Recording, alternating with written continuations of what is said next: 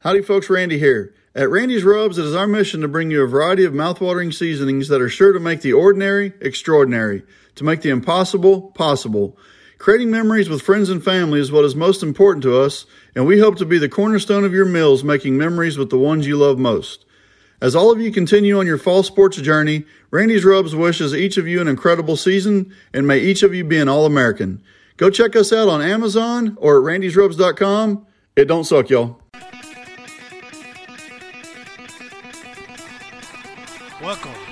To the 590N High School Sports Show.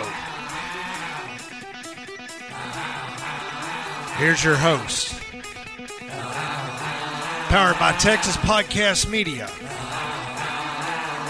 Craig Irwin, Toby Tolis, and Trent Hart. And good evening. Welcome to the 590N Sports Show. Craig Irwin, Trent Hart here in the hot box at Texas Podcast Media. And Trent, we've had a long winter break. The Bears have come out of hibernation.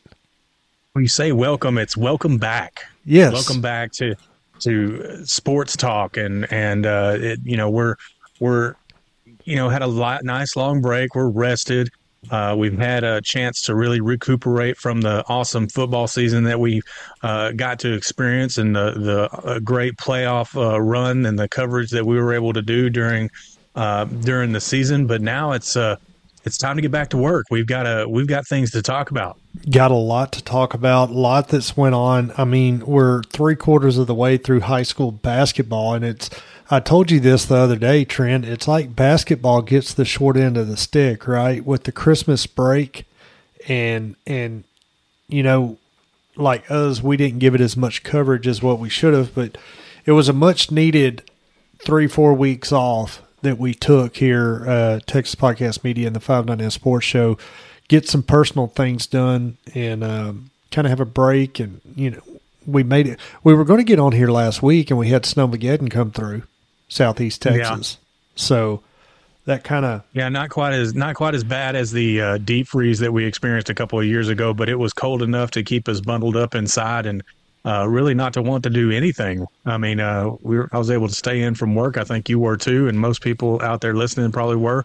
Um, but uh, no, it was uh, stay it was from nice work. little Hell, I was unemployed.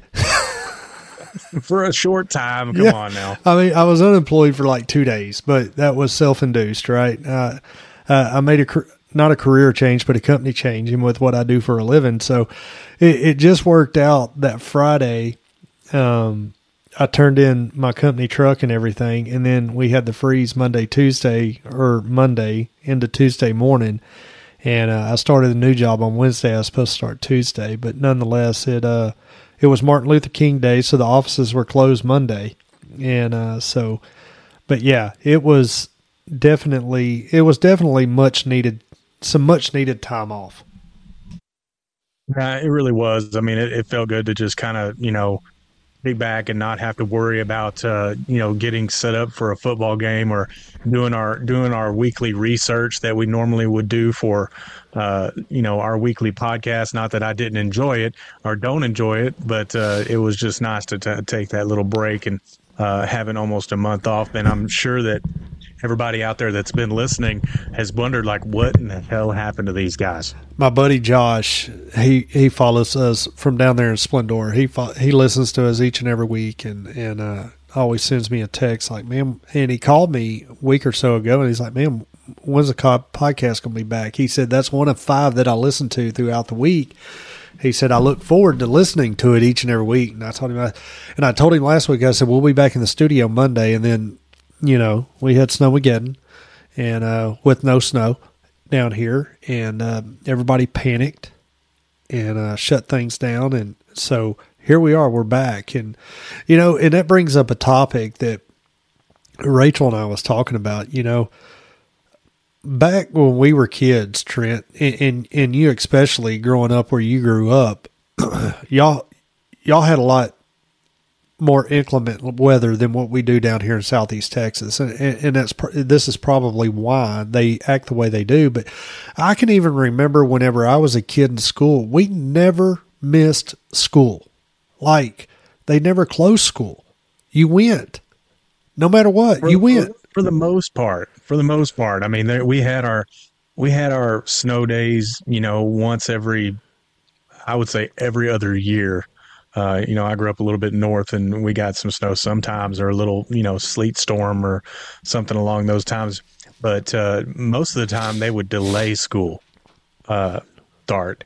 If we had some icy conditions, they'd wait till about 10 and they'd go ahead and uh, send the buses out around that time. Yeah. Yeah. But uh, no, not these days. No. no. no. It, look, they, they talk about a freeze. We're going to go ahead and shut it down.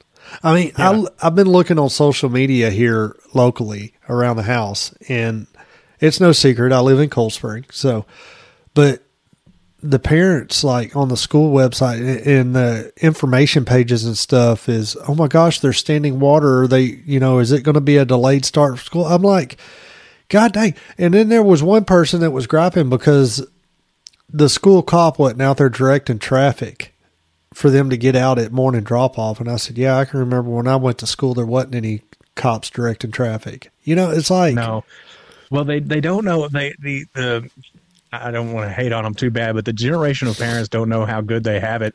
Um, you know, back in when we were going to school, there was no waiting for an email or a text message from the school uh, saying that school was going to be canceled or delayed or whatever. You sat in front of the TV at about 5 6 o'clock in the morning waiting for your school to come across the bottom of the screen. That's how you found out, right? That, so they don't, yes. they don't know how good they had it. No, uh, and, but, uh, you, and the generation today is, is so soft, right? You know, it's like they're always looking for a reason for the kids not to go to school and or for them not to go to work. And I mean, heck, if I'm going to take it a day off work, way.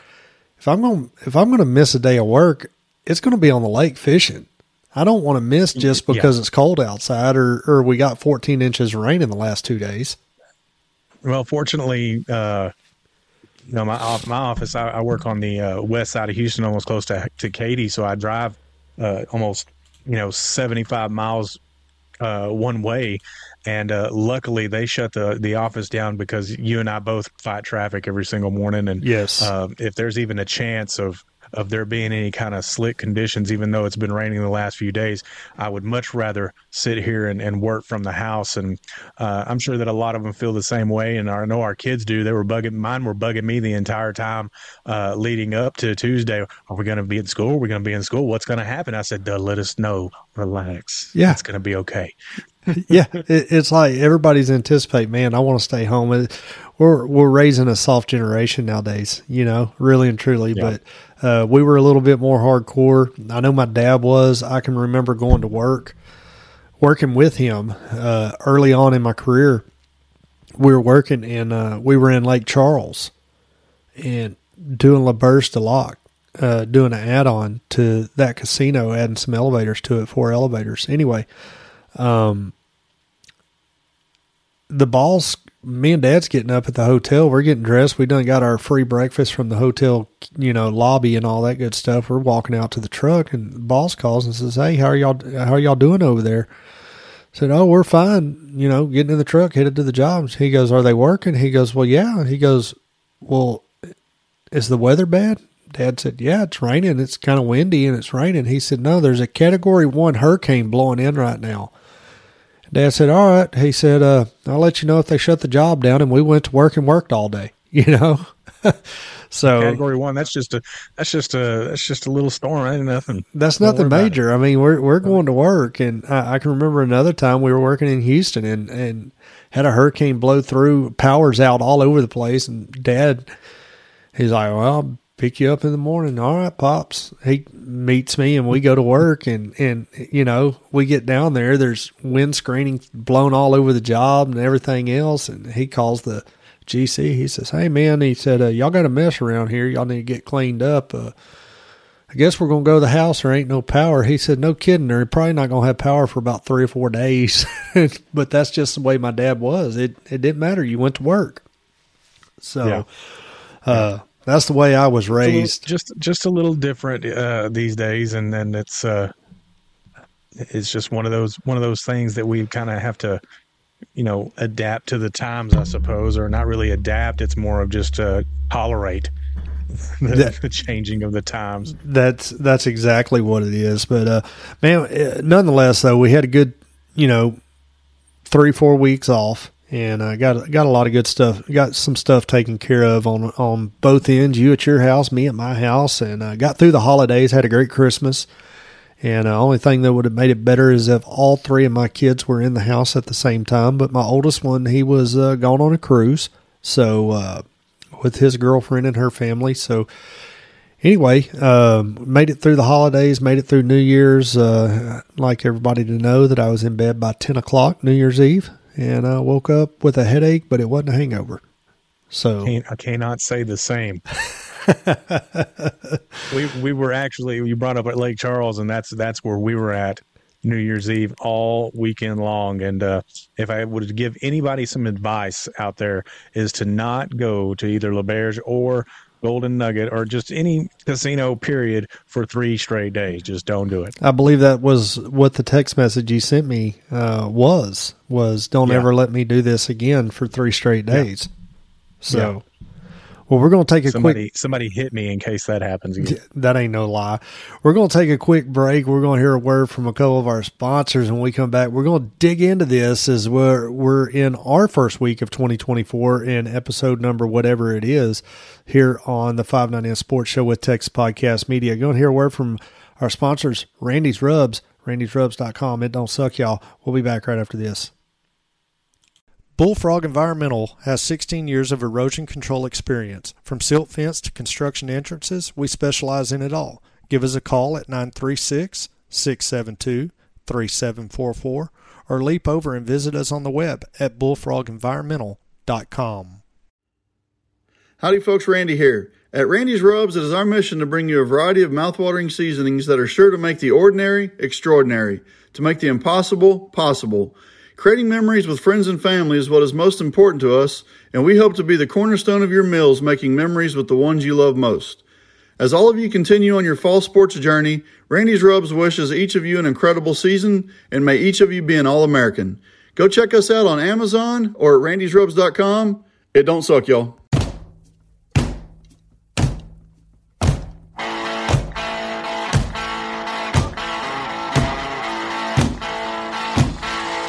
Welcome back to the 599 Sports Show here on Texas Podcast Media. Craig Irwin, Trent Hart here in the hot box, high in the highest building on this road here in Cold Spring, Texas. Well, I am anyway. Trent, he's down here, down there at his house in Anahuac, Well, I've got I've got my own hot box, if you want to call it that. I mean, uh, made some upgrades over the break. Uh, you can see the the, the brand new microphone, the the boom arm. I'm I'm official podcaster now.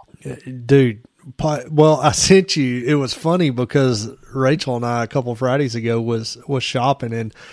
I think we were at TJ Maxx or something. And no, we're not sponsored by them, but they had a podcast starter kit, and I, was, I sent you a picture of it. I was like, "Man, we did it all wrong." We it, it only took us a whole football season to to get it kind of right. Um, I'm I'm anxious to to hear what it sounds like uh, tomorrow on my way in uh, to just see how the audio and everything kind of fit together. And uh, you know, it's uh, it's awesome that we've been able to to really learn as we go and upgrade as we go and and you know hopefully we finally got it dialed in Here's the deal: next week, and, and let, probably going to do this backwards, but next week is the realignment comes out, and we are going to do on that Thursday night when the alignment comes out that evening. We're going to get up and we're going to stream a Facebook Live podcast, and and we hope. That's the plan. That's Is- the plan. to do stream it Facebook Live with Trent, myself, and uh, maybe Brian Besh may come in with us, and we may have audio of him, no video, but we may have audio unless I can figure out how to make one camera work for him and one camera work for me, which is I'm sure I can. So, but with the realignment coming up, and we're going to talk about the realignment. You want to, you want to dive into that now? We, I mean, we might as well. And uh, I was going to try and I had 3A brought up on the screen on the mock realignments. Um, I was going to try and scroll down to see what the 3A or maybe uh, do we want to just go ahead and, and start at, uh, you know, 2A mock alignments or do we just want to talk about uh, one tonight, maybe another one next week? And uh, Let's do this. Let's do this. We'll let's do this. We'll okay. and we'll think. Well, let's ponder on it. Let's dive into basketball, right? Sure. Because basketball has been shortchanged, and, and we don't.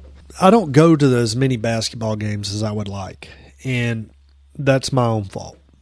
I've I, I'm gone so much, and I'm so occupied during football season with Monday nights we do our podcast. Wednesday night I'm at Bullet Grill uh, doing a radio show for 102.3 The Eagle. Then Friday nights I'm going to a football game, and then stretches on into the playoffs, and it's just you know it, it runs pretty deep. So then you roll in through the Thanksgiving break, and you know it's like you just need to take a breather. And we we still continue to do our podcasting and everything and and such, but. Uh, I'll tell you this last Friday night, I got Rachel out of the house, uh, got home, and, and it was a big game in, uh, for Cold Spring and uh, for first place in the district against Onalaska. So I, I, I, coaxed her out of the house, told her I would feed her and uh, buy her something to eat if she would go. So she jumped in the truck and, and we took off. We stopped at Bullet Grill and uh, had a bite there. And um, super good food. If y'all ain't been out to Bullet Grill out there at uh, 401 Highway 156 in Point Blank, Texas, you're missing out. Trent, I know you're tired of hearing about it um, when you listen to our pregame shows and everything else, but the food out there, the service out there is just absolutely great. Go out there and see Barb and uh, Chris and the rest of their staff, and um, they got like nine or ten TVs between on the wall and what's outside. It's just unbelievable. It's uh, it's really good. So uh, go out there and watch. I need to get out there. I need to get out there eventually. I've, I've heard you talk about it for the last couple of years, and I've, I've been meaning to get up that way. Maybe, uh, maybe whenever, uh, you know, if we got time, if you know, in between that tournament or something, might go out there and. No, most definitely. Yeah, that Wednesday night when we get in, we we can run up there and go grab go grab something to eat and all that good stuff. Most we we can definitely do that uh, Wednesday night because I can promise you the rest of the week we're going to be too tired. But so we went to Onalaska and watched, uh, went up to Onalaska, watched that basketball game. 77 75, 77 71 was the final. I can't remember. I'd have to go back and look. But my wife thoroughly enjoyed that basketball game. She enjoyed the atmosphere, and, and it's kind of where I'm going with this. If you have not experienced a high school basketball game, especially at the small school level. I can only imagine what the big school is, but at the small school level, as loud as what them gyms get, and just the fans on both sides getting into it. I mean, we were in Alaska, it's a small school. They don't have football. They got basketball, baseball, volleyball. Uh, I, I think they do track, but dude, that place was rocking, and Rachel absolutely enjoyed herself. Cold Spring got the win in, in, a nail biter, and it took full four quarters for them to get the win. But it, it was a it was a great great foot basketball game. So, um, you know, as you pulled it up uh, from Has Been Sports, their uh, state ranked teams uh, through yeah in our in our uh, in our area or in our region, um, there's not as many as you think, especially on the girl side. We'll we'll talk about girls, you know, on some other day. But uh, yeah, currently, if you start down at one A, Brooklyn is ranked seventh. Two A, uh, you only got Evadale, they're ranked at nineteenth. When you get up to the 3A level, Orangefield is at 14, Kountze at 7. And from what I hear, and we'll get into some of these standings here in a little bit too, from what I hear, Kountze is the real deal on both the boys and the girls side. You go up to the 4A level, you got Hamshire-Fannett sitting at number 12, Silsbee at number 6, and then you get up in the 5A, Barbers Hill is at number 14 and wrapping the 6A up at number 5 is Beaumont United.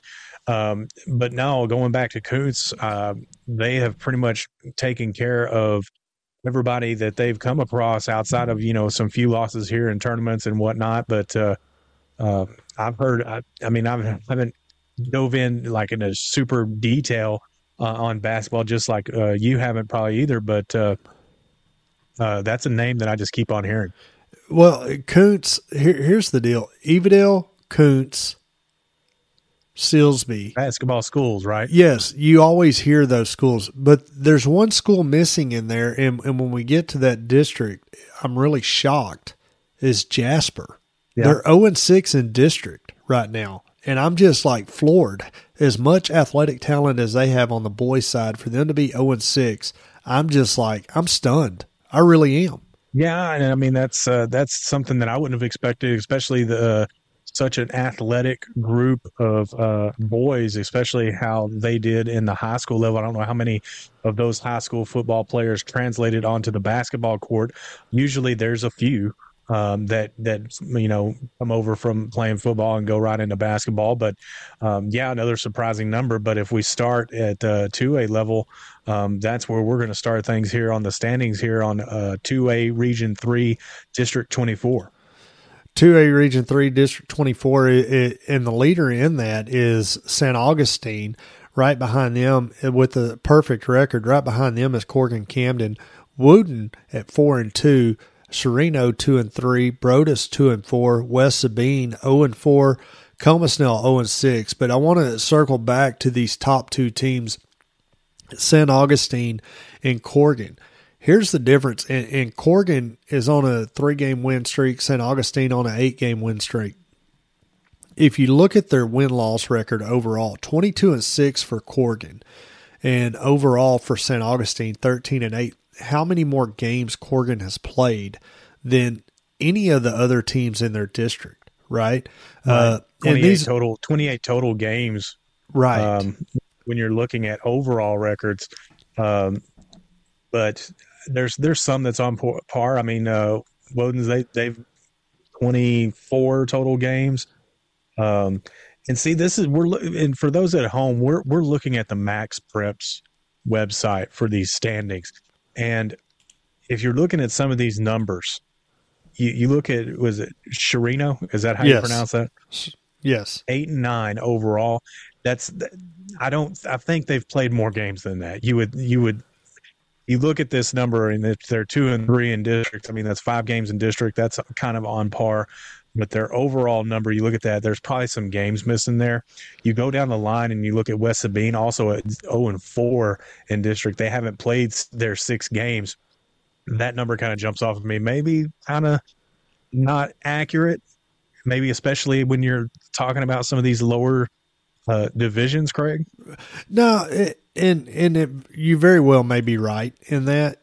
Uh, you got to think about some weather delays and, and, some missed games in that aspect, right? Uh, yeah. Early on is is they're not like you said. West Sabine's at zero and four, and then uh, Colmesneil zero and six. They've played all their games, but uh, there had to be something going on there for West Sabine to missing games, right? Uh, they're two right. games back and, and only playing twelve games total on the season. So there's something's got to be going on there. I don't I don't know much about that West Sabine school. Uh, my main focus out of this, whenever I look at the schools out of this district, is Corrigan-Camden, right, right here sure. on the 59 corridor, uh, and, and, a school that I follow on the football side. And good to know, looking at the numbers in the realignment, they're going to stay down at the 2A level. They're not moving up to the 3A level. So uh, staying put with where they're at, and we'll talk about that later on in the show. But uh, very interesting district there, and uh, I'm really shocked to see Orange, uh, excuse me, uh, Corrigan Camden in that two spot. But I know Coach Devers, he's got them boys lined up, and, and they're getting playoff ready. Is what they're doing. Definitely that. Moving on to three A, um, we'll start with uh, We'll start with uh, your district over there. Uh, that's uh, Region 3, 3A, District 21. Well, not quite my district, but close enough. Or no, not quite. It was close enough. That's This is the Newton one I was looking for earlier. Yes, and, and this district's made up with Pollok Central, Woodville, Central Heights, Diboll, Hemphill, Piney Woods Community Academy, Huntington, and Newton. And uh, Pollok Central leading that district 7 and 0, uh, Woodville 4 and 2, Central Heights 2 and 1, Diboll 4 and 3 and then Hemphill two and two, Piney Woods one and three, Huntington zero and four, Newton zero and five. Which that right there surprises me. Newton being zero and five, as you figure a lot of those athletes that they have on the football field would translate over to the to the hardwood. Yeah, you would you would think so. Again, that's it's it's one of those that kind of jumps off there, and uh, you know I'm looking at some of these these totals again, and it's kind of like I think that there's some games missing. Um, and if we don't get these, if we don't get these standings exactly correct, um, just to let everybody know, everybody's, you know, that these teams aren't required to report scores, you know, to max MaxPreps. They just kind of get them. Um, from my understanding, they're trying to get there, right? They're trying to get there to where they have to report all these scores, but uh, all of that will be ironed out as the district season progresses. Um, you know, Huntington only playing four district games. That's one that kind of jumps out at me as, long, as well as Piney Woods is only a total of four games as well. Well, uh, and then you them, then most you, of the rest of the teams playing six and seven games uh, for district. Then you look down at Newton. They they have a, a district win loss record of zero and five, and then you look at their overall win loss record. It's zero and five. Now I know Newton obviously made a big run into the playoffs right? And uh, so right. that, con- but that was concluded before December. That was concluded Thanksgiving week, so they had plenty of time to air up the uh, the orange balls and, and get ready out there on the hardwood. So there's there's definitely some information mi- uh, missing, and and we're just giving you the information that we have, right? And that's readily available right. for us to put out for y'all. But moving on to the next district is that you went backwards on us. Oops, went backwards. There's here's District 22. Um, I'm assuming that. let me get back over to it. I'm going to make sure that I find it. But go ahead and let's talk about uh, District 22, which is Anahuac's district. Uh, currently, Kountze, like I mentioned earlier, is supposedly the real deal. Seven and zero oh in district, twenty four and four overall. They sit on top of the district. Following them is Orangefield at six and one. Their loss coming to Kountze, I'm assuming, but their overall record also a 24 and 4, uh, which is on par with the Kountze Lions. And then you've got Anahuac sitting 5 and 2 comfortably in the third position. 11 and 12 overall, kind of almost a 500 type season for the Panthers so far. Then you've got Buna in that four spot, four and three in district, 16 and 11 overall. East Chambers at three and four. Warren at one and six, Kirbyville at one and six, and Hardin at one and six. Uh, you know, that's uh, these seem like these numbers have been kept uh, kept up with here. If you just look at the, nothing's really jumping off to yeah, make and, you think otherwise. And you look over at the overall win loss record, right? It's it's it's pretty much in par. You got a one game, three yep. game, two game losing streak, and and you know like Hardin eight and sixteen overall. Kirbyville right. nine nine and seventeen, and then Warren ten and seventeen. As you look at those uh, those schedules, so and look at the win loss record. So uh, interesting it, because that's going to be the by district round of the next district that we're going to look at. Um, if we can get so let's, pulled up. So that was twenty one or twenty two. Yep. So we need twenty three. I think so. I thought you had that pulled up. There it is, right there. So District twenty three. So this district here, I can speak on on, on this a little bit as uh, I've been briefed uh, very well on it. Is uh, you got Crockett leading the district, uh, tied with Cold Spring five and two, Shepherd five and two, Onalaska five and two. So you got two, four teams tied at the five and two record. Yeah. Here's the kicker on this: Trinity's one and six. Trinity beat Onalaska earlier on here two weeks ago, I believe it was. Okay.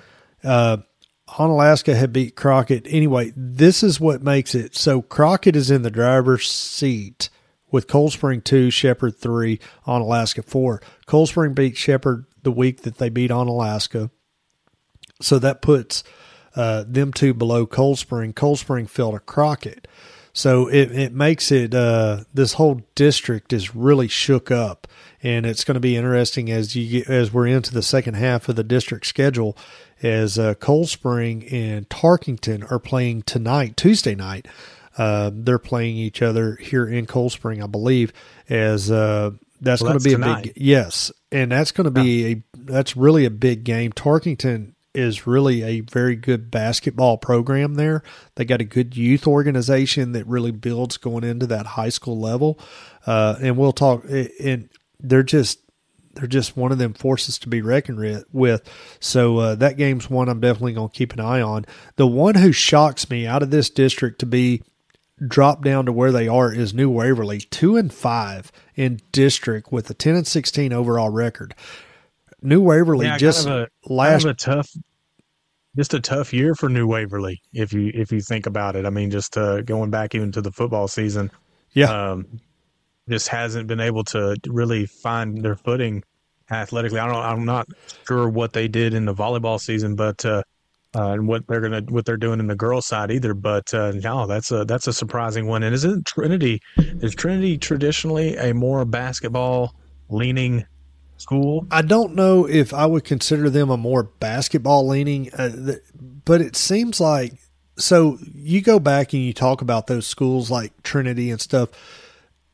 I I go back to their youth program and, and what they have there, and and that goes to me a lot deeper, right? And and that sets the foundation uh, for for everything. So with that being said, Trinity does have a good basketball program, and I think that that contributes a lot to it, it to what makes their high school program uh, being so much better overall. Uh, even as much as Cold Spring, you know, I, I, look at I, I know their basketball program pretty well, uh, and and with the way they develop and do things, that that makes a huge difference in uh in, in these kids whenever they go to high school. And I and I talk about Cold Spring is Coach Kerry Bryant, the head coach there now. It's his first year as a head coach. He he fell into the head coach role last year uh, due to uh, a disciplinary action on on the guy who was coaching, and uh, Kerry Bryant fell in. They gave him the head coach this year, and head coaching job this year and and he's just kind of rolled with it and he's got a lot of talent this year that's really helping them be successful as well and and uh, that makes the job a lot easier overall.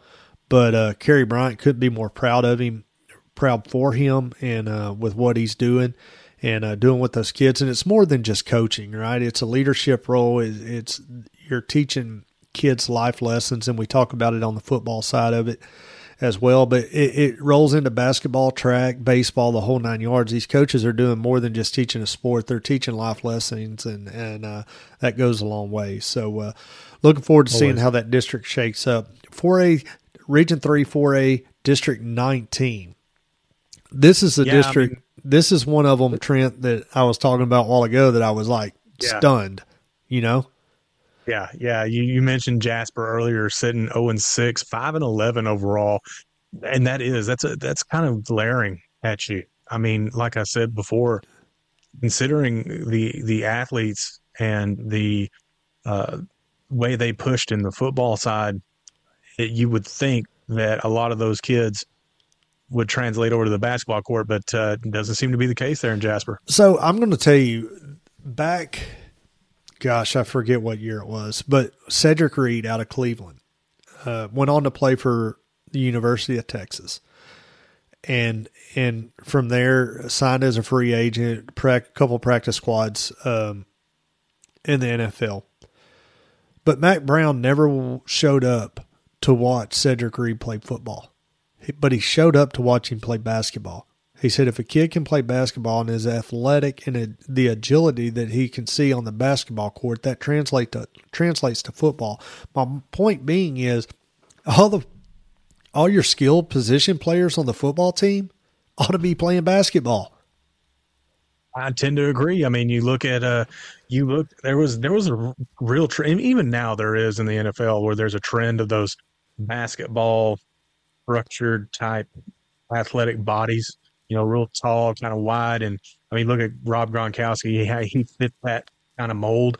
Um, and but you're right; it's th- that kind of athleticism and that kind of agility that that is done on the basketball court does translate onto the football field, and sometimes it doesn't go both ways. And I mean, this might be a case, it might not be. There just may not be that many football players that are playing basketball over there in Jasper. And that might be the case for a lot of schools around here. I know in Anahuac, um, you know, there was a handful, maybe, uh, of football players that went on and played basketball. Then, then there's also two or three or four or five basketball players that don't play football, and they're really good athletes. And then you've got then you got a whole bunch of baseball of, players that don't do anything but baseball. And, and then you have that right. I mean, there, uh, but uh, you know, it's it's becoming more uncommon as we get older, it seems like as we get older, we don't see as many multifaceted athletes anymore or multi sport athletes. And that, I think we might have even touched on it in a previous podcast before. We have. Where it's just, that's, that's a thing that is being lost and it really shouldn't be. Um, I know a lot of coaches out there make all of their football players uh, run track. It's a Yes. requirement. There's there's no two ways about it. If you're going to play football for me, you're going to run track too. Whether it's throwing the discus or if you're running a sprint, whatever the case may be, you're going to be doing some kind of track event. And honestly, at these lower levels, you've I've seen and heard about rules where you would have to play two sports, and that goes bo- both on the boys' side and the girls' side. Well, we've kind of gotten away from that, and you know, I'm just going to put it out there, especially when it comes to the baseball and softball side. Select ball is the problem. I agree. It I really agree. is. I mean, because it's gotten these it's gotten these parents and these in these kids believing that they can just focus on one single sport I'm going to stop and you. excel at it. And I'm not It- it's not I'm the- not saying that they can't. It's not the I'm kids. saying- it's the parents. Well, it is the parents, but I'm just saying that I'm not saying that you can't excel at a single sport if that's going to be your focus. To each their own. But if you talk to recruiters, especially at the collegiate level, they are looking at every single aspect of an athlete. Yep. And when when they go in there and they ask you a question, well, what other sport did you play? Oh well, I didn't. I just I just played baseball. Oh really? Okay, well that's good to know. And in their brain, it's like, why? Why did they only play baseball? No, you're Why exactly you right. Play other sports. I mean, because it it goes to that whole philosophy of how multifaceted of an athlete are you? Are you going to be able to get out of your comfort zone and do something necessarily you may not want to do, but we need you to do? It- I and that's agree. just like that in, in school sport, right? You may not be comfortable. You may be awesome at football, but you're not very much comfortable at playing basketball. But we may need you on the basketball court. We Right. might need you on the baseball field. And those baseball players, we might need you over here back on the football field. no, I agree so with it's, you. It's rant over, It's- at least for the time being, because it's funny because I was thinking about, uh, I think about select ball a lot. And I was just telling you the other day, and, we, and we're getting into baseball and softball season and how it has affected uh, young athletes, especially now at the very younger levels. Yes. And I'm talking, I'm talking six year olds, Yep. eight year olds, Look, nine, we're- ten year olds. We're going to talk well, about that's that. A, that's a different podcast. We're- That's a different podcast. We're going to talk about it, and it's going to be on the Five Nine N Sports Show because I feel like it's important, and and I feel It like there's important. enough people that listen that need to hear it. But let's talk about this district and take a break. yes. Silsbee's leading this district, District 19. Silsbee's leading the district six and zero with a 17 and nine overall record. Bridge City in the two spot, five and one with a 19 and 10 record. West Orange-Stark four and two with a 10 and eight overall record. Lumberton two and four. Uh, Little Cypress, Mauriceville two and four, Vidor two and four, and then Jasper zero and six as we wrap up District 19 for a uh, here in Texas high school basketball. We're going to take quite uh, blah. We're going to take a break here on the Five Nine Sports Show. When we come back, we're going to finish up with the basketball coverage, and then we got a lot more topics that we want to talk about. Bring to you here on the Five Nine Sports Show with Texas Podcast Media. We're going to take a break. We'll be back right after this.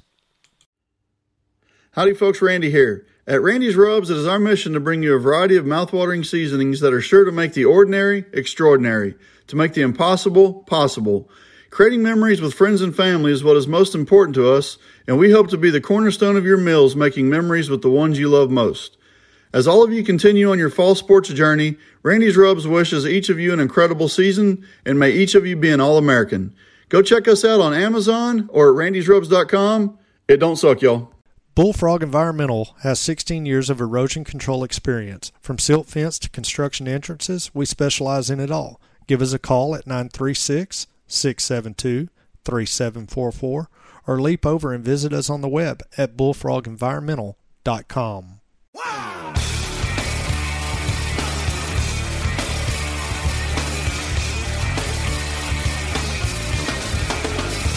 And welcome back to the 590 Sports Show. Craig Irwin, Trent Hart here in the hot box.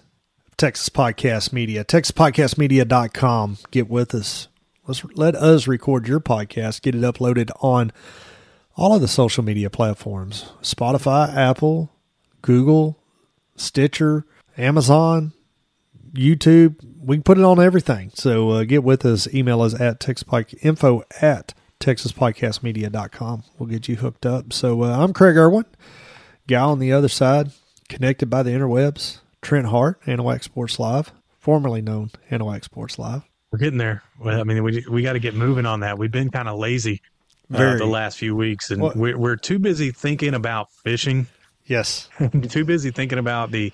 I know, when you're and you're you're more focused on trying to get the baseball and softball oh, season going, uh, yes. especially there with y'all's youth leagues. So uh, but no, we got to we got to get on the move. We do with with the future plans. Let's. We need to set a timeline and, and execute that timeline. At least the merger here, and then go from there. Yeah. So, let's jump into District Twenty Four A, Region Three.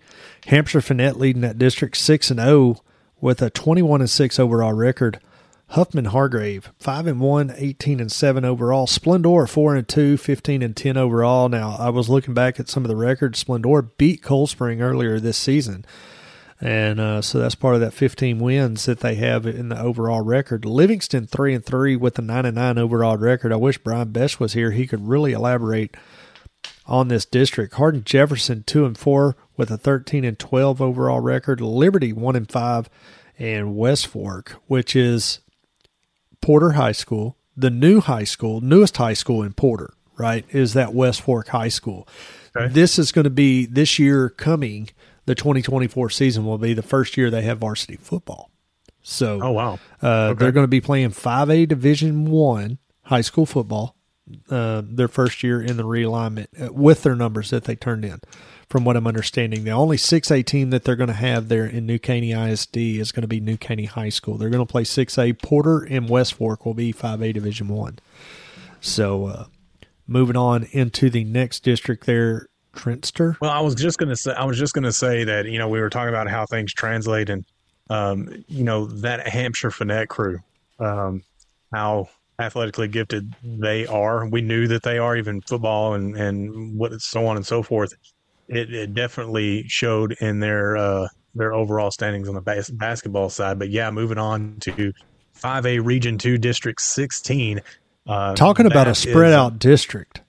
Yeah, that's kind of weird. We were looking at these earlier, right, and trying to find Dayton, and I had to do a search. I'm like, what what is that in? And it was Region 2 District 16. They're not in Region 3 and not in the same district as Barbers Hill. Tell me about tell me why. Well, well um, uh, so we'll we'll put it to you, put it out this way, right? So in 5A, right? Or in, in every division other than 6A, they break you up Division 1, Division 2 through the football, right? So what they did here is they took all these schools that were comparable, right? And put them into a district together, which Lufkin's saying, thank God we're not driving to Dallas to play football, right? right. So Lufkin's leading this this district 3 0 uh, with a 16 11 overall record.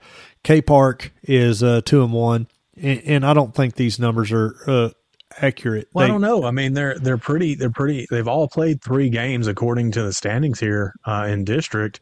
Well, uh, and it's a six-team district, numbers. so yeah, that would be about right because they're at the halfway right. mark. Right. No, maybe, you're good. Maybe they just got started a little later in their district play than some did. Right. Nacogdoches two and one with a sixteen and ten overall record. Porter one and two with a thirteen and twelve. Huntsville one and two with a nine and eleven, and then Dayton zero and three with a fifteen and ten overall record. So Dayton winless in district out of District 16, 5A Region 2. Region 3, District 17, Barbers Hill leading the shot in that one, 7 and 0, uh, 24 and 3 overall record. Nederland in that two spot, 6 and 1 with a 16 and 6 overall record. Port Arthur Memorial 5 and 2, 19 and 8 overall. Crosby four and three. Goose Creek Memorial three and four. Baytown Lee two and five. Baytown Sterling one and six.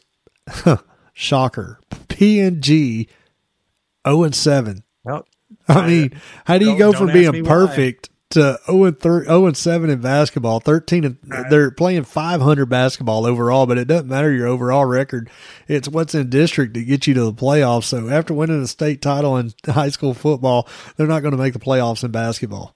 Well, I mean, it's just like, well, we, we won the state title in football. It's like, eh, Yeah. everything else is secondary at this point. I don't know, but uh, It- uh, that's uh, that's kind of a you talk about surprising numbers as we were talking, you know, about Jasper earlier and some of these others, and it's like that one. I, I didn't even notice it earlier when we opened up the page, and you're like, really, PNG's zero and seven in district? Right.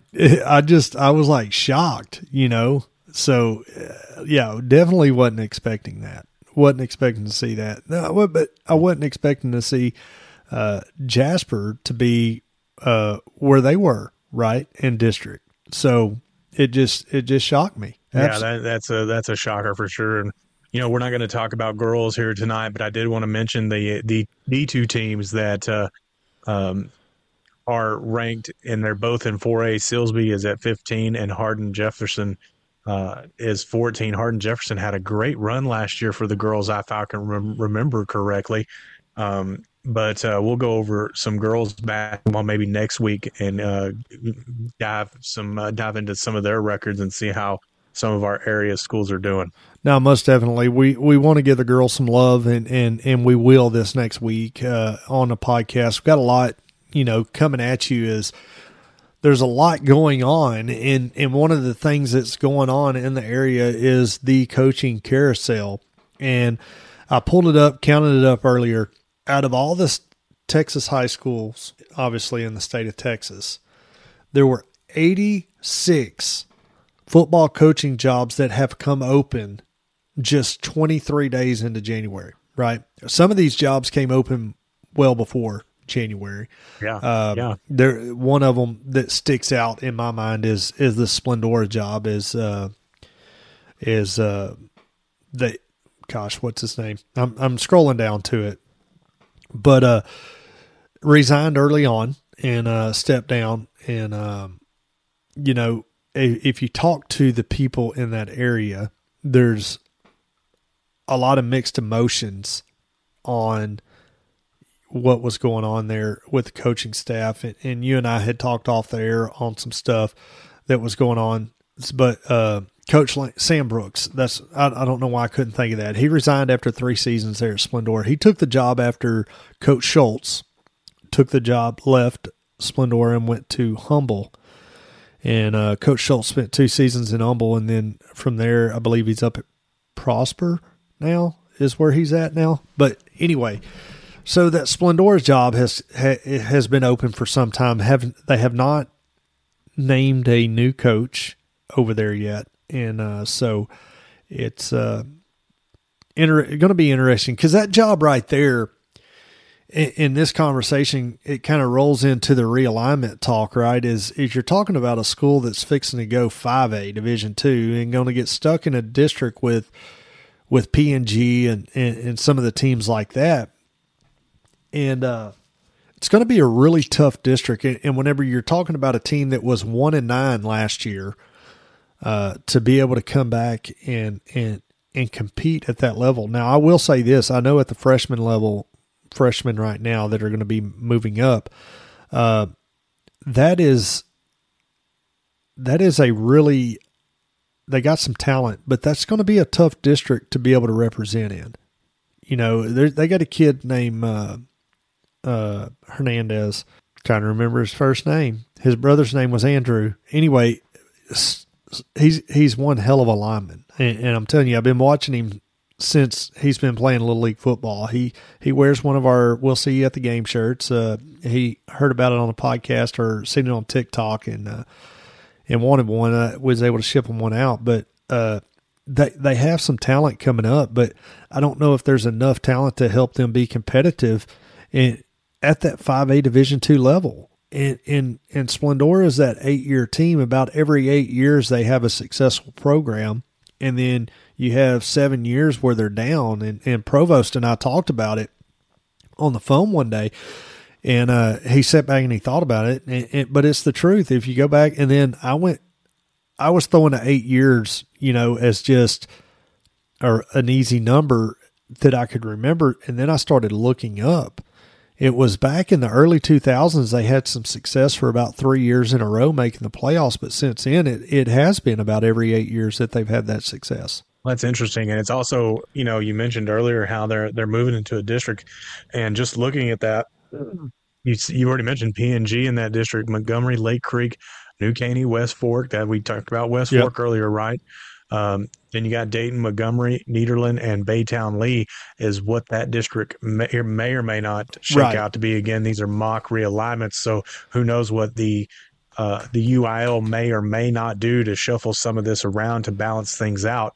Um, but uh, if I if I knows you know Texas high school football, uh, you know over there on Dave Campbell's enough, they've got some pretty get, good informants. Right, you know, they get it pretty right a lot of the time. So, um, but you talk about some of these mock realignments. Uh, I was trying to go through some of them to see.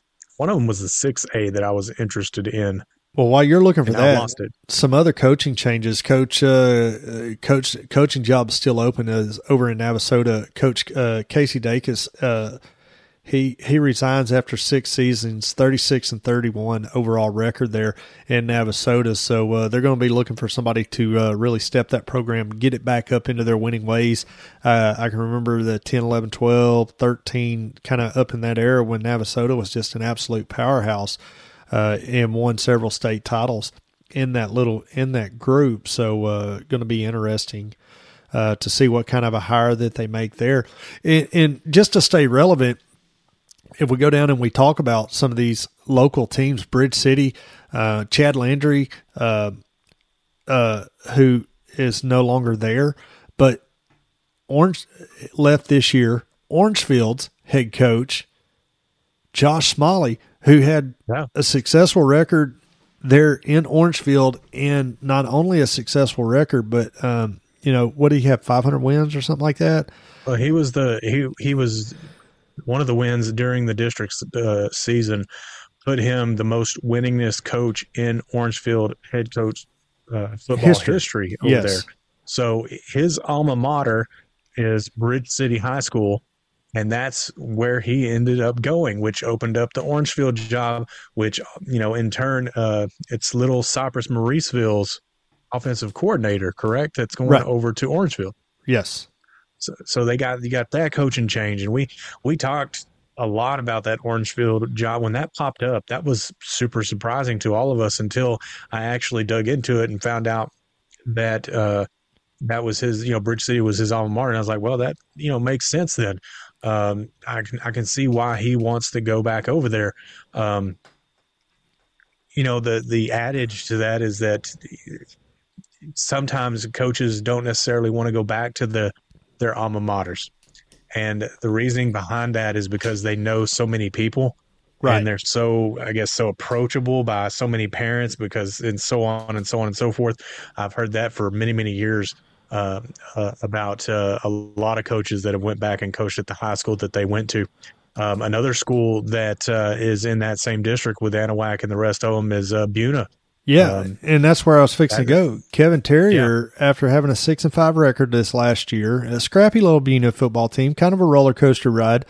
Uh, but they were scrappy, and uh, we had projections for Buna to be a lot better than what they were. And and uh, you know, we we don't know the dynamics over there. Wholeheartedly. All we do is hear the rumors, right? But uh, Terrier, right. who spent 34 seasons at Buna and the last two as the head football coach, he retired, and that position is still open. And that was one you didn't know about until we got in here to the show and getting ready right. to start doing the show here on Texas Podcast Media, TexasPodcastMedia.com. But uh, interesting job that came open. One that just came open this last week into this last week.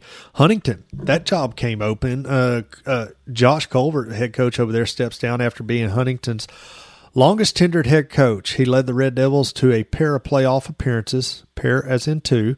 Uh, their last year's record was 0 10, team that I got to see um, uh, over the last several years as they've been in the same district as Cold Spring. Is uh, but uh, Josh Colbert stepping down and you know longevity sometimes does pay off. It's going to be interesting to see where he goes from there. Um, if anywhere, may just decide to retire um, after uh, after a long tenure there at Huntington. So Orangefield, uh, you you talked about that. There is uh, Jeff uh, Brooks is the new head coach after Josh Smalley steps away, uh, resigns and takes the job over there at Bridge City.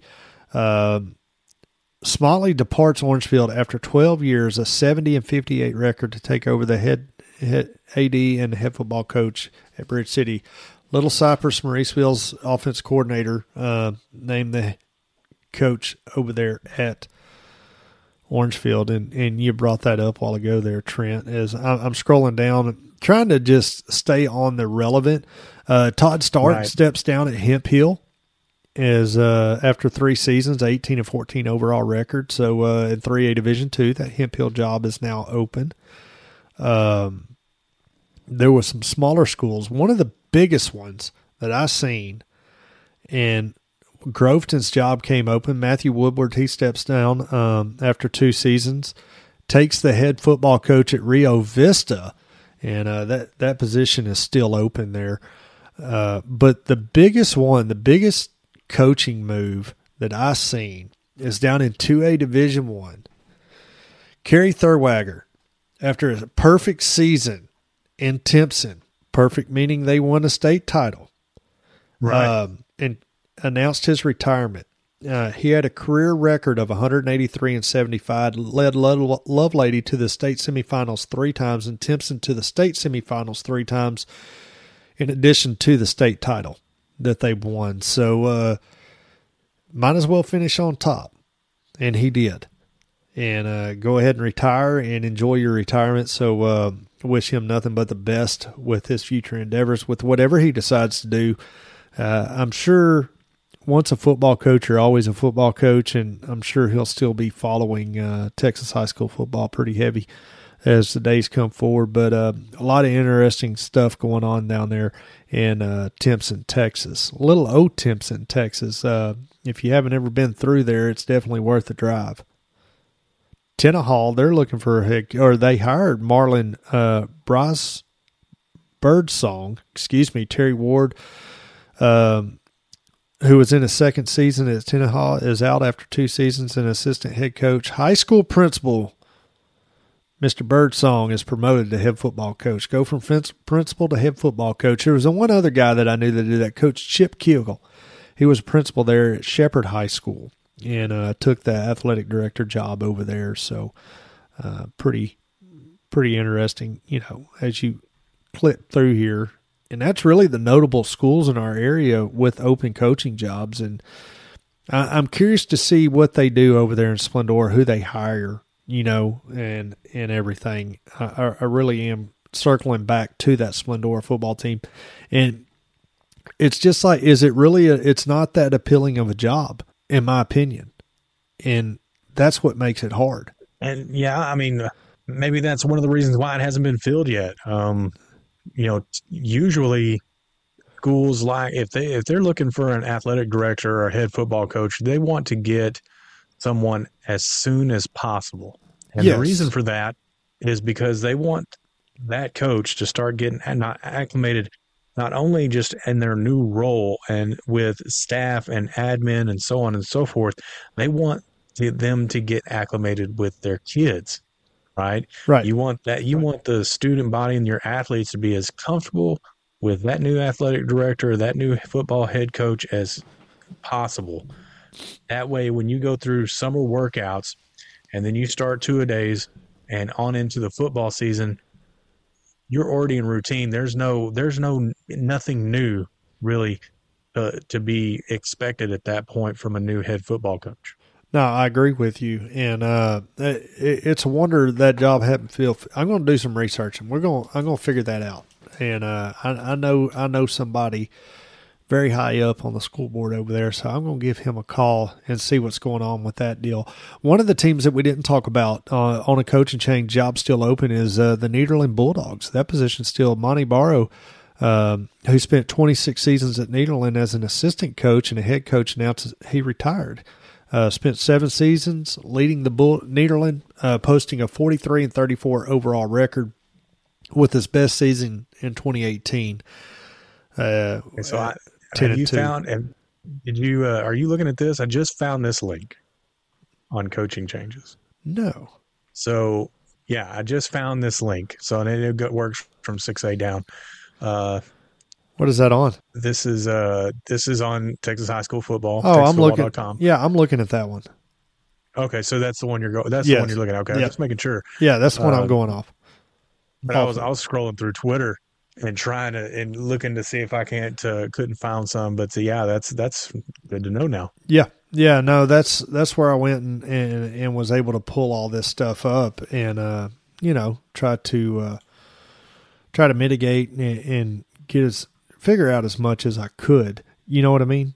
So uh, and, and pull things up. So let's talk about oh, how much time we got. Let's take a quick break, and then when we come back to the Five Nine Sports Show, we're going to talk about realignments possible realignments and, and, and what our projections and what we think is going to happen. Uh, really, over in my district, that's that's a big thing um, with how that's going to shake up. But we're going to take a break here on the 59N Sports Show with Texas Podcast Media. We'll be back right after this. Bullfrog Environmental has 16 years of erosion control experience. From silt fence to construction entrances, we specialize in it all. Give us a call at 936 672 3744 or leap over and visit us on the web at bullfrogenvironmental.com. Howdy, folks. Randy here. At Randy's Rubs, it is our mission to bring you a variety of mouthwatering seasonings that are sure to make the ordinary extraordinary, to make the impossible possible. Creating memories with friends and family is what is most important to us, and we hope to be the cornerstone of your meals, making memories with the ones you love most. As all of you continue on your fall sports journey, Randy's Rubs wishes each of you an incredible season, and may each of you be an All American. Go check us out on Amazon or at randysrubs.com. It don't suck, y'all.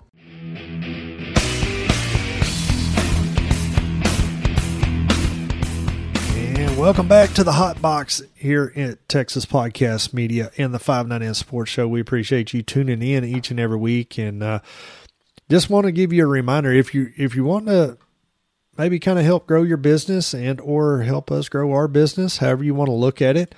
Um, you can email us at info at texaspodcastmedia.com and uh, would love to uh, chat with you and uh, talk about some stuff and see what we can do uh, to help your business with some advertising and here on the 59N Sports Show.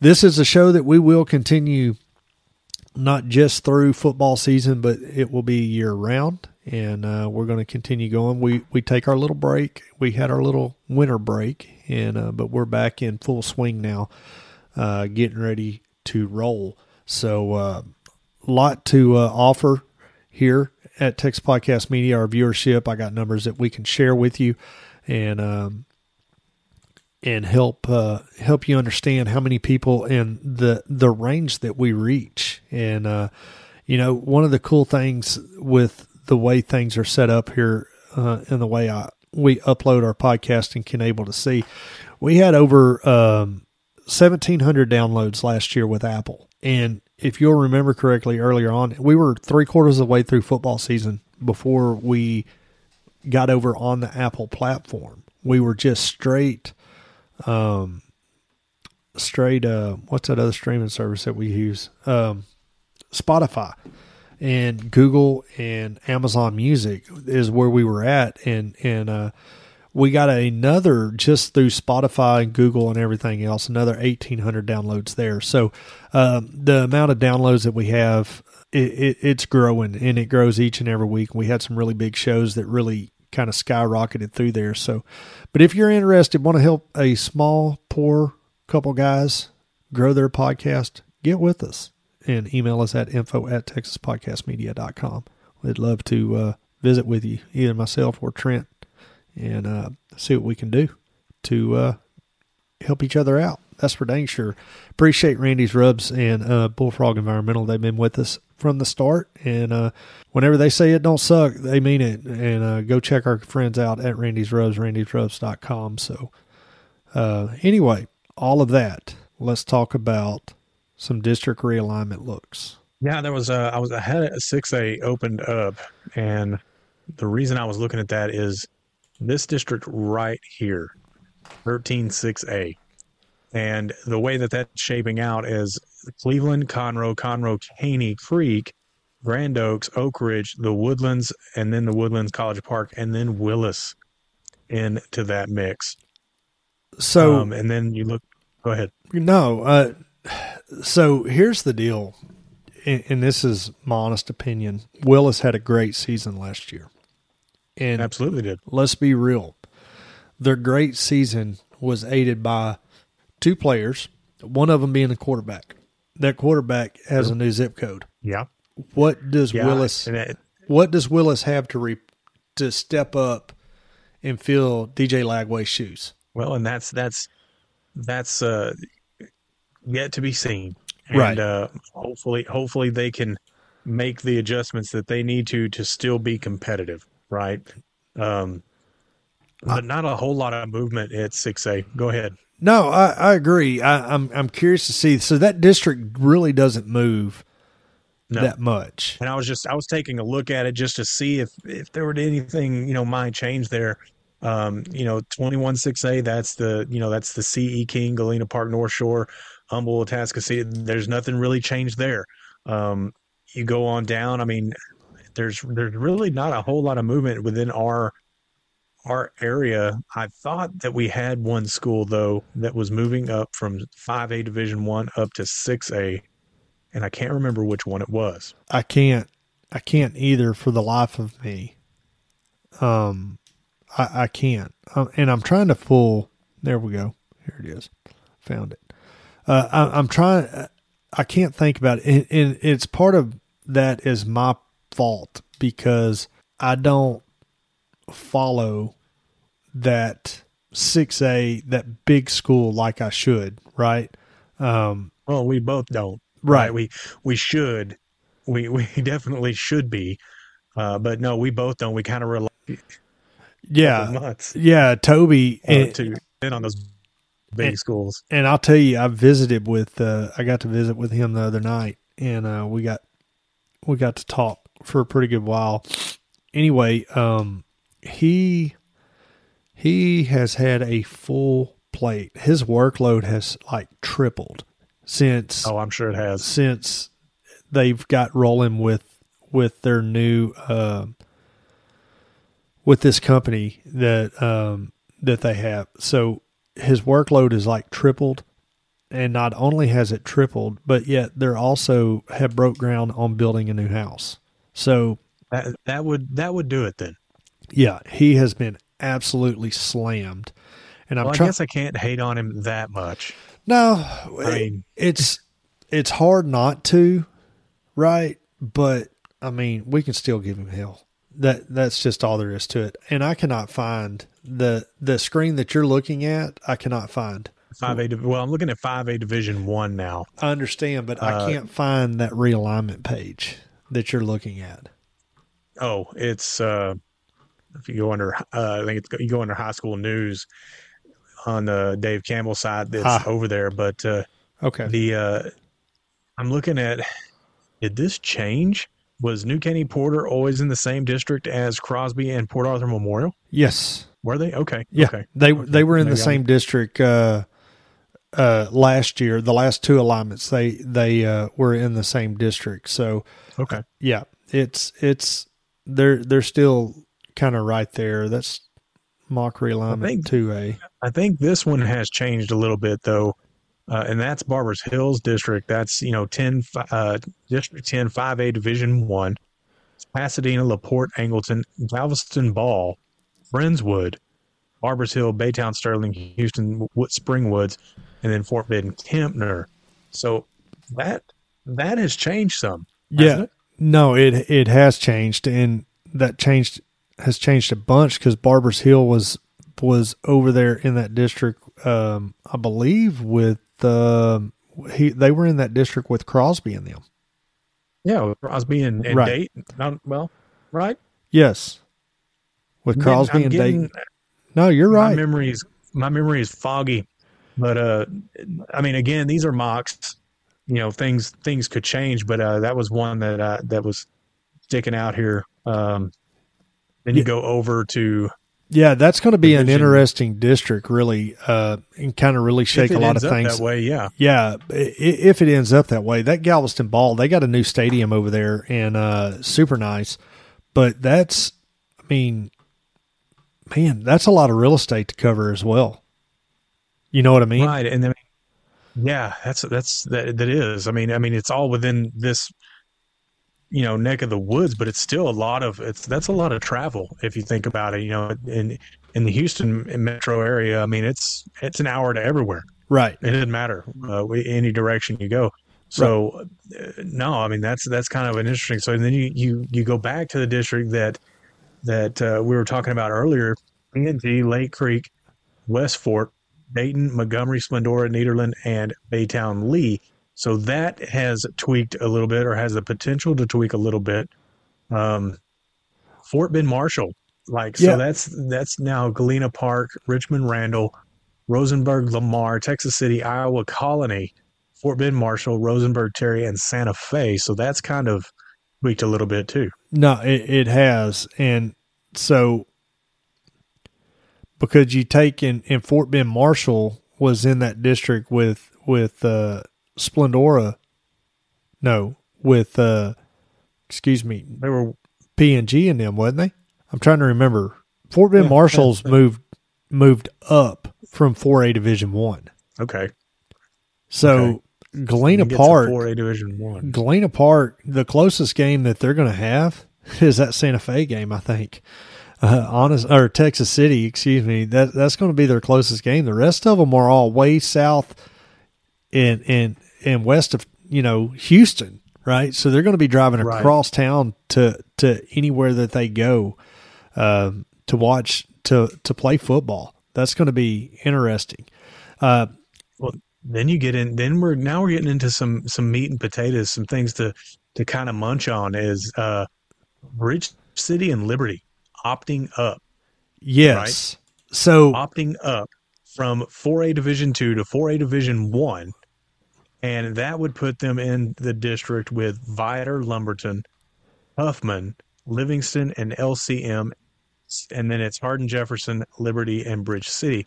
So Hardin, Jefferson, and Liberty opting up, and it's like, did I say Bridge City earlier? I, I didn't mean. It Yes. Hardin, Jefferson, and Liberty Yeah. opting up. so here's they had the to get out of that. They had to get out of that Jasper, and then that, that district, that situation was pretty much bad for them. Is what I'm, is what I gathered from them opting up. So here's the deal. No, and, and you're you're spot on. So one, two, three, four, five, six, seven. So you figure the way this sets up, it- it's an eight team district, right? If all of mm-hmm. this holds Big. true, right? Vidor, Lumberton, Huffman, Livingston, LCM, Hardin, Jefferson, Liberty, Bridge City. I, I can almost pick this district as it sits right here, right? Um, We could. And we're not gonna. We're not gonna. we're not we going to, but so I, I get I get why they did that, but with them doing that, right, that acts as the opportunity for two teams in 4A Division Two to take an opportunity to move up, and that's Shepherd and Tarkington, who are just in absolutely murderers row out of district. What what's projected to be District 10 4A Division Two. Yeah. So let me let me get over there to 4A Division two, So it's Silsbee, and it's right there. Jasper, West Orange, Hamshire-Fannett, Shepherd, and Tarkington. I, I, I mean, that's. I mean, we we've talked about this district at at length on this podcast all through the last season. Yes. and we saw we saw what happened to Liberty and we saw what happened to Hardin Jefferson, but I understand why they did it. Okay, I get it. But at the same time, I can't sit here and say, "Hey, y'all were losing to 3A teams though. Right. You're not just getting demolished by your district, you were getting demolished by other people." Right? Exactly. Let's be real. So, and I'm not I, I hate saying that. I mean, I'm not that kind of guy. No, but but but but here's the deal. be honest about it. Right. And and people aren't going to pay attention to us for being passive, right? They're they're going to pay attention because we we say what's on our mind. And and you're right. Yeah, you had a couple of years where you took it on the chin in that district. Oh, we're going to opt up, so we're going to go play up. Sorry for sorry Robinson. Sorry, Coach Belt. Y'all y'all gonna have to handle it down there at the four A Division two level, which is it's nothing new for Coach Robinson. He he's been in this just two years ago. He he was in this same scenario, right, with Jasper Right. Silsbee, um, Rusk, all of those. The way that district shook up, so it was it was quite in you know. Miles knows what how to handle the situation and he knows what it'll do to them kids. But the downfall to that is Shepherd turned in like over 650 kids on the number. So they blew that 3A Division One number way out of the water, right? Yeah. They didn't Oh, just yeah. barely make that 4A Division Two like they did the time previous. They blew it out of the water. They're like legit Well, and, there. and, Tarking, and Tarkington kind of did too. I mean, they didn't like just go crazy about. they were like what 40 they, students? Yeah, it was still like forty or fifty students. So it, they they were they're there, uh, and they're probably there to stay. now. Yes.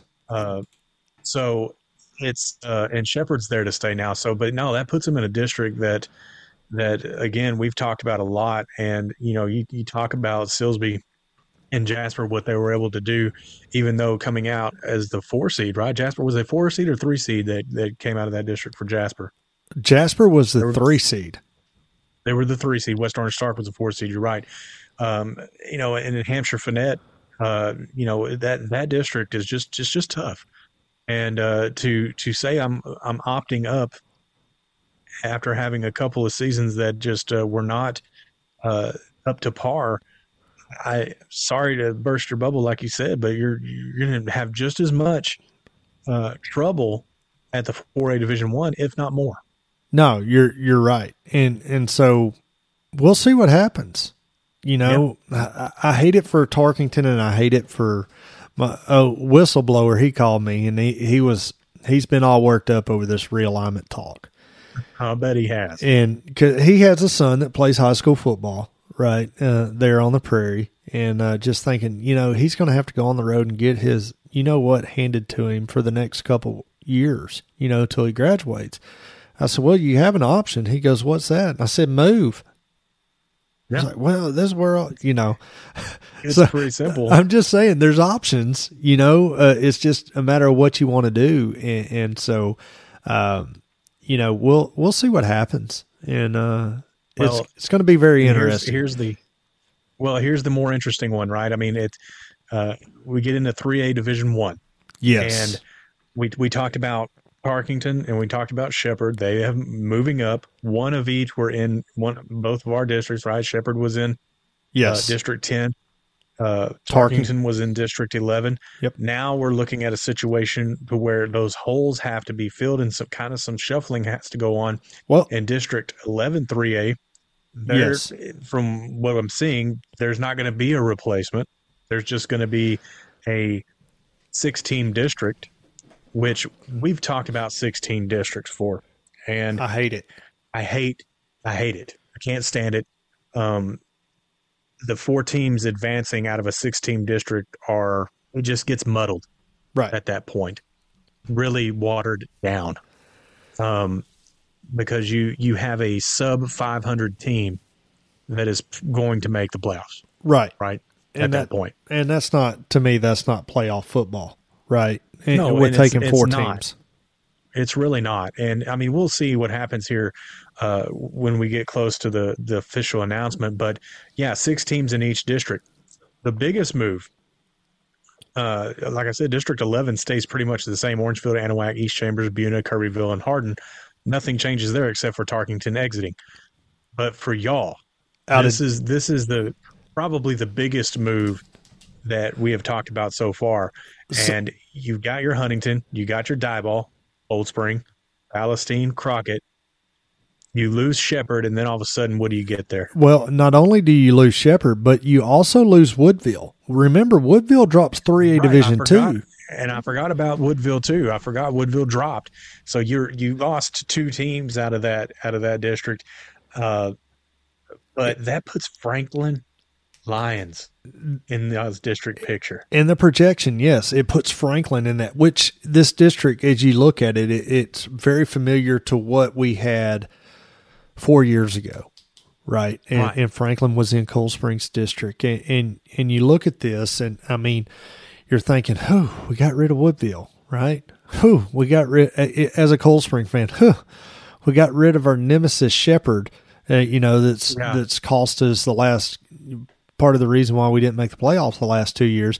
Oh, we're going to throw Franklin in there. It's going to get so much better.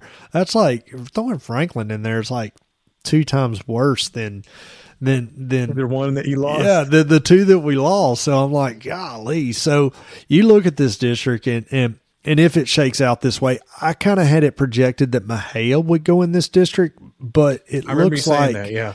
It looks like they're going to keep Mexia over there in that district with Fairfield, Groesbeck, Grandview, Teague, Malakoff, possibly. Uh, obviously, we'll see next Thursday when the realignment comes out. So uh, we'll have we'll we'll see how that how that shakes out. Mexia may still end up back in that district as uh, they finished 500 football last year, competitive football team. Um, still have to kind of wait and see. I mean, I feel like these could be off by one. You know what I mean? Uh, any any way, shape, or form. Uh, Mexia is not that far out from Franklin, so that that is a possibility. And then you move up to District Nine Three A. You got Little River Academy, Troy, Cameron, Yoe, Rockdale, McGregor, and Florence is projected there out of that district. Uh, whenever you sit there and look at it, so I, you know, man, it's going to be hard. It, and I guess we need to throw a projected District 7 3A just for throw our boy a bone. Pottsboro, Winsboro, Commerce, Mount Vernon, Eustace, Mineola, and Emory Rains. Uh, kind of how that looks. So, uh, but really, you jump over to District 12, or project their projection of it, right? Columbus, Hitchcock, Yoakum, Hempstead, Right. Edna, Hallettsville, and Palacios. Lorena has dropped, or no, Lorena her. moved up. I'm sorry. Yeah. Lorena moved up. Moved up. Yeah, and that's what really kind of shook things up too to shuffle people around. I mean, that was uh, that was that was yeah. Lorena was in Franklin's district, yes, right? That was their only district loss throughout the year. Right. So yeah, Franklin moving up kind of was that was one of those deciding factors on Franklin potentially moving over to y'all's district. So right. yeah, that's uh, you know, that is going to be a huge deal once we get, especially once we get down to playoff time, and the implications between the one, two, three seed and four seeds. I'm not really uh, Yeah. uh, one, two, three seed. Hey, look, Cold Spring may be in that four seed, so it may be a factor, right? it might, it might be. So I So- mean. Uh, then you go down to Division Two. I was kind of scrolling through here to see if there's really been any shakeup. Well, there the was shake, one, once upon a time.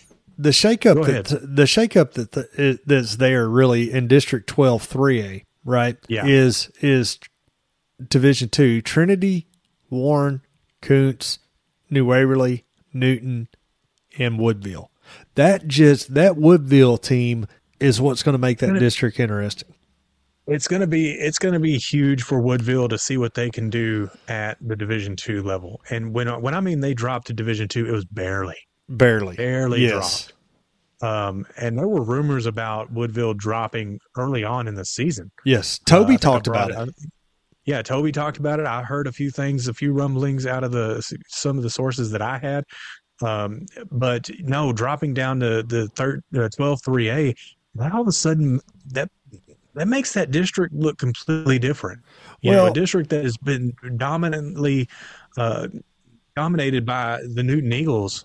Maybe, I mean, maybe Woodville has a shot here. They played them tough last year. Um, you know, Well, this and- is going to position Woodville in a very good way. and you had the opportunity to see Woodville in the postseason, and and, and I told Yeah. you what I thought about Woodville and where I seen the problems were, and whenever you did that game, I saw you- the same stuff. yeah, you saw the same thing. So if they don't get the discipline aspect of that football team, that Newton game's not going to be a factor. But yet Woodville still, I mean, you look for you can you can pretty much name the one, two, and the three out of that district, and then who's going to take the four? Is it going to be Kountze or Kountze? Right? Um, Trinity's not very good. Warren's not not great. They're they had a better year this last year. Um, Yeah, we thought we thought Warren was going to do a little bit better this last year than they actually did. Uh, we were kind of jumping on that that wagon, right. but yeah, Kountze. I mean, New Waverly. Uh, you're talking about Newton, Woodville, New Waverly, right? Right. And then after that, it's kind of toss coin. Yeah, see what happens. It's a it, it is it, it's a coin toss there. Uh, jumping over into two A Division One, a team that that scaved by barely, and I mean barely by like three, I believe was what the number was. Corrigan-Camden stays two A Division One, which is I don't think so. With Corrigan staying two A Division One. I think they would have been okay. They were very young last year. A lot of freshmen starting on that football team for the Corrigan-Camden Bulldogs.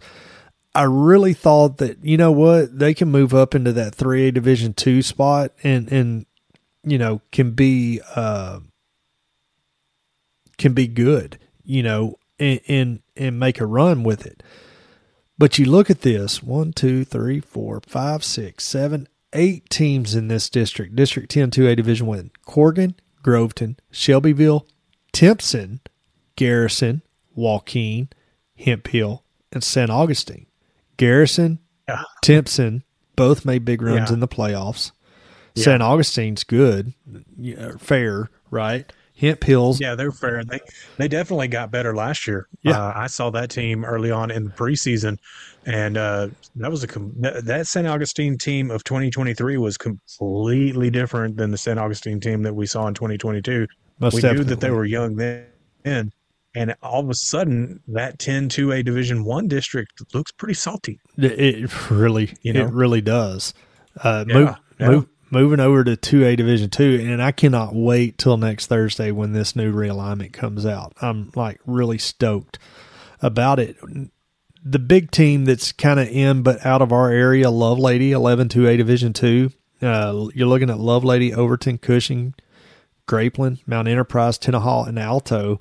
Um, is the way that district's going to look. And then uh, 12 2A Division 2, West Hardin, Deweyville, Sil- Sabine Pass, Colmesneil, Evadale, Hull-Daisetta, and West Sabine, you know, here in our area, talking Texas high school football. hasn't changed. No, no. And, I don't and- think no, that, that hasn't changed. neither one of them have changed. They're they're both right there, kind of where they've been, you know, number wise. So, um, kind of question will be is if the UIL will kind of stick to this format that Dave Campbell's has and the, their traditional style of approaching, or will the UI come out? And this is for guys like you and me. This is what we hope for: is that they come out and make a splash yes. and just really just do something crazy. Look, That's we I, I, I, yes. because it gives us something to talk about at that point. I mean, like you know, I I hope the UIL comes out with this realignment. It's like, oh my god, like we did not expect these two teams to be over here, or so on and so forth. They've done that before, uh, a few years back. They have and- made that. and, and that's that why that's why I kind of thought about that. You know, like Mexia moving over into that into that district, and and you know, you could almost drop Huntington and put them over there in y'all's district to fill that spot and bring Mexia over into ours, right?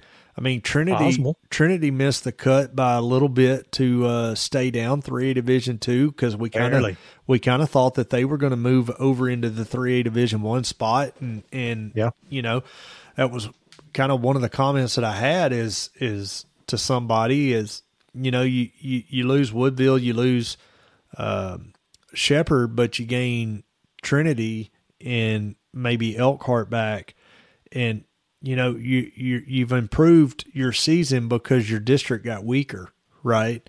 And and I like to see a competitive district. Well, guess what? If that this realignment it holds true to what this mock realignment that we looked at, if it holds true out of District 10 3A, which the district projected that Cold Spring will be in, it got tougher. Uh, really, with with the likes of Franklin, right? You still got Diboll and you got Palestine Westwood. I mean, so um, if you're on the outside looking in, you're looking at, and, and let's be real. And I'm just gonna just gonna be a whole realist. Is who's going to be taking snaps for Cold Spring this year? Is it going to be David Rowe? Is he going to be back? Is did his dad take a? There's a lot of head football coach jobs open in the area. Is he going to take an AD job somewhere? Is he going to? Is David Rowe going to be back in Cold Spring? Luke Monroe, he graduates. You know, he's he's balling up on the hardwood right now, his senior year, doing his deal. So he graduates. So my question is, who's going to be taking the snaps in Cold Spring, and how is this team getting better to be more competitive?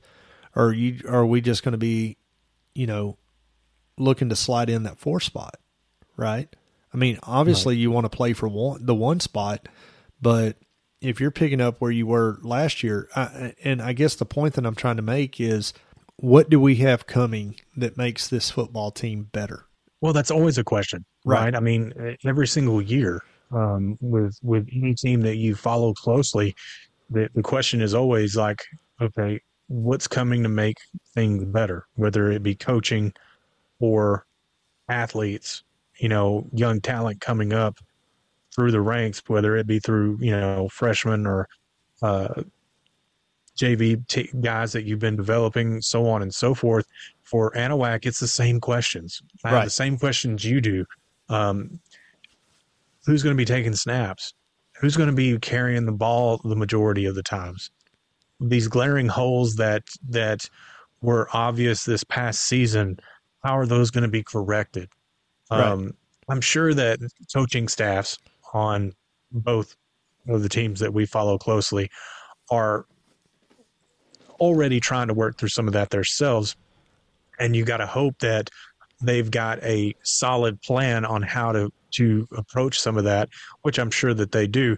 That's why they get paid to do what they do, and we don't get paid to sit here and right talk about it exactly exactly so, so, i mean it's uh it's we got a long way to go i mean we we just got through the state you know playoffs yeah we're um, we're six weeks past the state championship right? And we're already talking. Yeah, we're already talking next season. What's what's going to happen? You right. know, and, it, and it's. Uh, but but it's just a taste of what goes for for the listeners. What goes through our minds, right? What what are we looking sure. at, and, how far ahead are are we looking? You know, for our our our our following of the football teams that we have.